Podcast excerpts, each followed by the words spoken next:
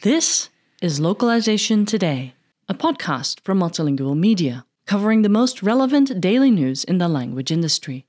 Zoo Digital launches Zoo Korea, a hub for localizing Korean entertainment. Zoo Digital, a Los Angeles based language service provider specializing in localization for the entertainment industry, has announced the launch of its Korean hub, following an investment in the Seoul based LSP WhatSub Pro. Zoo Korea is poised to capitalize upon the recent boom in popularity of Korean language entertainment, which has surged thanks to the widespread critical acclaim of films and television shows like Netflix's Squid Game and the Oscar winning Parasite. On March 7th, the company announced it made a majority investment of 51% in WhatSub Pro, launching Zoo Korea, which will specialize in localizing Korean media. Multilingual spoke with WhatSub Pro and Zoo Korea managing director John Hoon Oh about the recent development and the rising demand for localized Korean entertainment. There is a great deal of content that is popular around the Southeast Asia market, but more recently, this is being popularized globally, O said.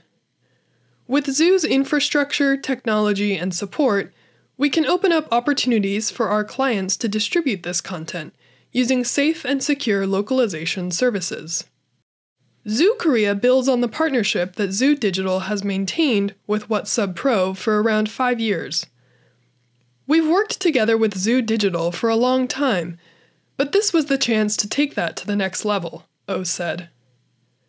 I was incredibly happy that Zoo has welcomed us, so now it's the perfect time to go out there and show what we can do on a greater scale.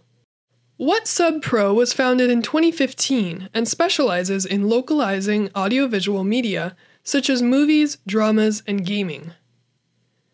Given that the demand for content from Korea is higher than ever before, Zoo Digital notes that the investment is a strategic move that will ultimately strengthen the company's presence in the region.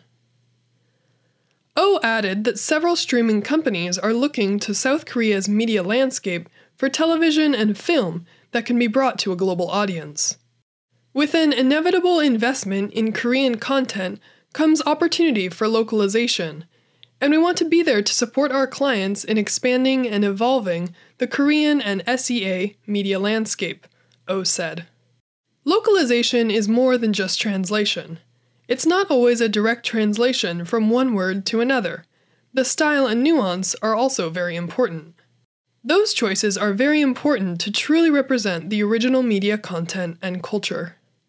This article was written by Andrew Warner and was originally published on multilingual.com on March 11th, 2022.